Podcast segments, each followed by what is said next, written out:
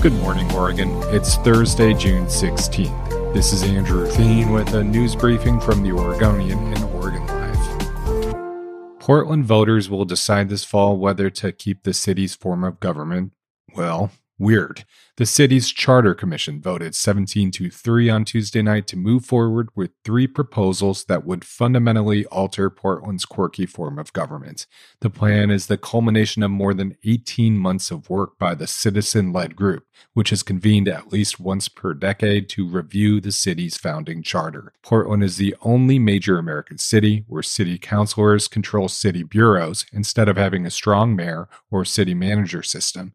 One of the proposals would scrap that system in favor of a strong mayor and city administrator model. City councilors would set policy and write legislation and respond to constituents.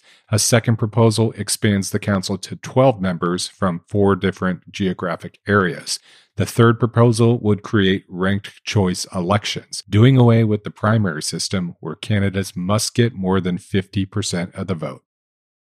Several downtown Portland building owners have decided to sell in recent months, according to an analysis by the Oregonian and Oregon Live. Through public and private listings and interviews with real estate brokers and owners, the Oregonian and Oregon Live determined that more than a dozen significant office buildings in the downtown core are on the market or have been recently. According to interviews, those owners are blaming a lot of factors the pandemic and remote work, homelessness, crime, and the racial justice protests of 2020 for their situation. Portland is seeing the amount of workers in the downtown core shrink. Rents are going down, and the amount of office vacancies are at its highest rate in three decades. According to research with Jones Lang LaSalle, Portland is not alone. It's an issue facing all West Coast cities. Portland's central city office vacancies are actually lower than Phoenix, Denver, and Oakland, and well below Dallas and Houston's. Greg Goodman, the parking lot king whose family owns dozens of Portland buildings and properties, says he's put several on sale in recent months. He called downtown Portland lawless. Quote, look at the numbers, he said. The numbers don't lie. People are voting with their feet.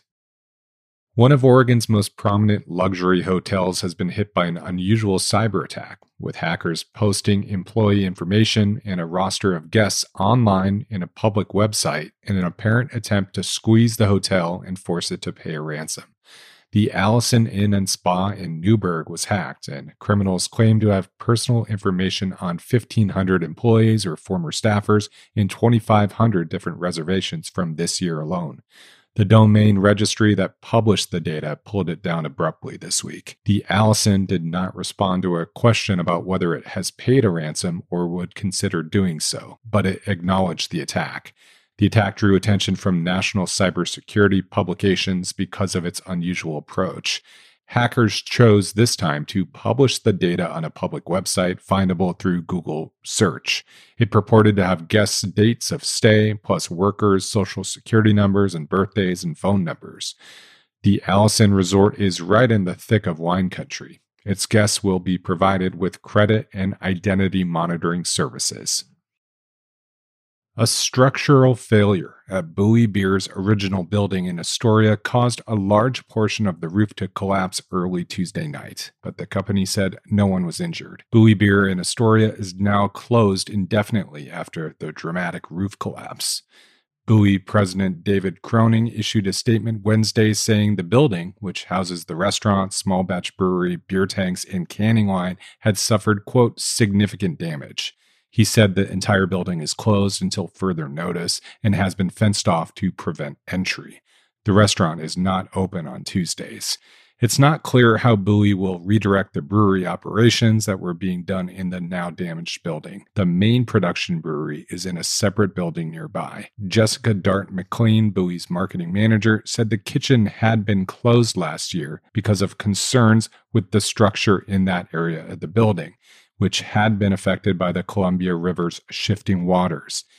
Buoy was founded in 2013 and has an iconic location in a century old cannery down on a dock near the mouth of the Columbia River, where it meets the Pacific Ocean. Buoy shored it up and built a brewery, restaurant, and tap room, including the popular restaurant floor window that allows patrons to watch sea lions lounging just feet below them. Thanks for listening. You can support our local journalism by subscribing to Oregon Live. Go to OregonLive.com slash pod support.